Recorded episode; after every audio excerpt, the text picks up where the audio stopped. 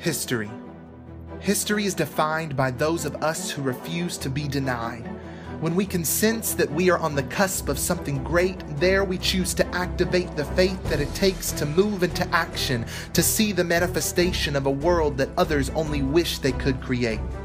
This we have come to know that wishing is only good for those who like to spectate, not us. We are the spectacle, living the dream while we are awake. We are the history makers. Standing upon the shoulders of the generations before us, we look toward the prize with reckless abandon in our eyes. Inside there resides an unwavering desire to be a part of something bigger than ourselves which has brought us here to this defining moment.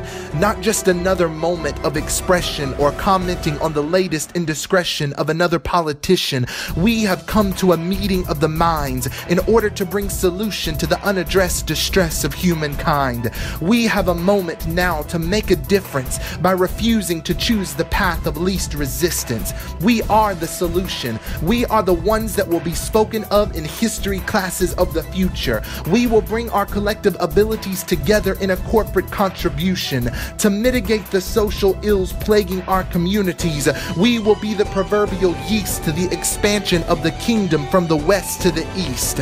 We will create a platform that the next generation can be proud to stand on.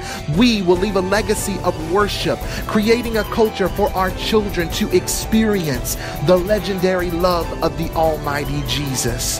While others are watching history being made, we will choose to be brave. We will make history.